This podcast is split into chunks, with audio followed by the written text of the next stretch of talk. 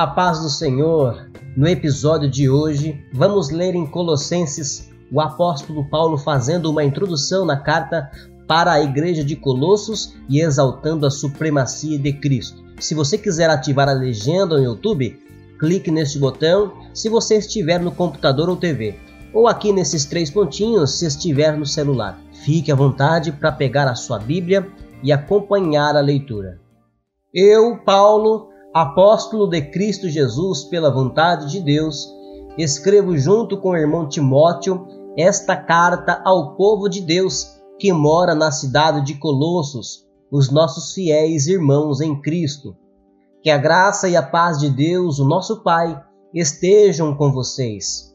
Sempre que oramos por vocês, damos graças a Deus, o Pai do nosso Senhor Jesus Cristo, pois ficamos sabendo da fé que vocês têm em Cristo Jesus e também do amor que vocês têm por todo o povo de Deus.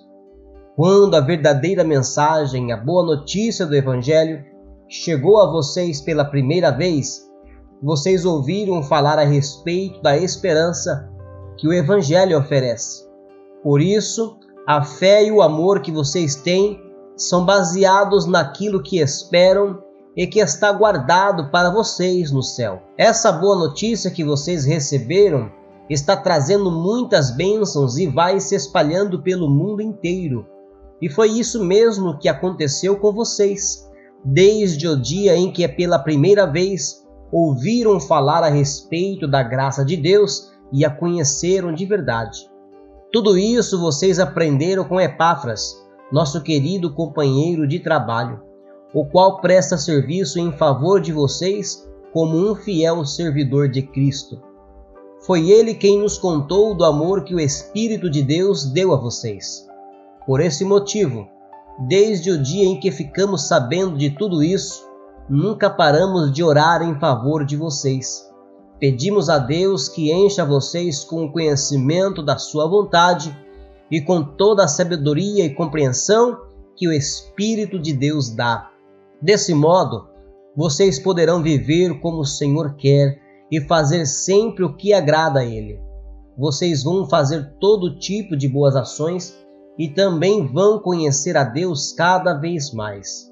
Pedimos a Deus que vocês se tornem fortes com toda a força que vem do glorioso poder dEle, para que possam suportar tudo com paciência. E agradeçam com alegria ao Pai que os tornou capazes de participar daquilo que Ele guardou no reino da luz para o seu povo. Ele nos libertou do poder da escuridão e nos trouxe em segurança para o reino do seu Filho amado. É Ele quem nos liberta, e é por meio dele que os nossos pecados são perdoados. Ele, o primeiro Filho, é a revelação visível do Deus invisível. Ele é superior a todas as coisas criadas, pois por meio dele, Deus criou tudo, no céu e na terra, tanto o que se vê como o que não se vê, inclusive todos os poderes espirituais, as forças, os governos e as autoridades. Por meio dele e para ele, Deus criou todo o universo. Antes de tudo, ele já existia. E por estarem unidas com Ele, todas as coisas são conservadas em ordem e harmonia. Ele é a cabeça do corpo, que é a igreja, e é Ele quem dá vida ao corpo. Ele é o primeiro Filho, que foi ressuscitado para que somente Ele tivesse o primeiro lugar em tudo, pois é pela própria vontade de Deus que o Filho tem em si mesmo a natureza completa de Deus. Portanto, por meio do Filho, Deus resolveu trazer o universo de volta para si mesmo. Ele trouxe a paz por meio da morte do seu Filho na cruz e assim trouxe de volta para si mesmo todas as coisas, tanto na terra como no céu. Antes, vocês estavam longe de Deus e eram inimigos dele por causa das coisas más que vocês faziam e pensavam. Mas agora, por meio da morte do seu Filho na cruz, Deus fez com que vocês ficassem seus amigos, a fim de trazê-los à sua presença para serem somente dele, não tendo mancha nem culpa. Mas é preciso que vocês continuem fiéis, firmados sobre um alicerce seguro, sem se afastar da esperança que receberam quando ouviram a boa notícia do Evangelho. Foi desse Evangelho que eu, Paulo, me tornei servo.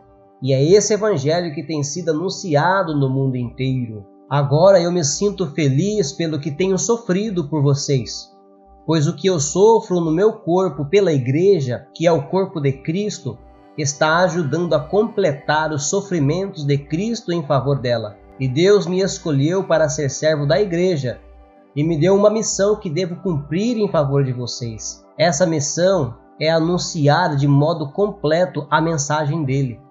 Essa mensagem é o segredo que ele escondeu de toda a humanidade durante os séculos passados, porém que agora ele revelou ao seu povo. O plano de Deus é fazer com que o seu povo conheça esse maravilhoso e glorioso segredo que ele tem para revelar a todos os povos. E o segredo é este: Cristo está em vocês, o que lhes dá a firme esperança de que vocês tomarão parte na glória de Deus. Assim nós anunciamos Cristo a todas as pessoas. Com toda a sabedoria possível, aconselhamos e ensinamos cada pessoa, a fim de levar todos à presença de Deus como pessoas espiritualmente adultas e unidas com Cristo. É para realizar essa tarefa que eu trabalho e luto com a força de Cristo que está agindo poderosamente em mim. Que bênção esta palavra! Apesar de estar preso enquanto escrevia essa carta, Paulo não se sentia prisioneiro. Somente não se sente prisioneiro estando preso quem verdadeiramente está livre, livre em Cristo Jesus. Paulo inicia a carta ensinando sobre a supremacia e a suficiência de Cristo em relação à salvação do homem.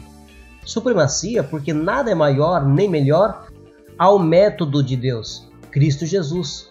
Suficiente porque basta Cristo e nada mais para salvar o homem de seus pecados.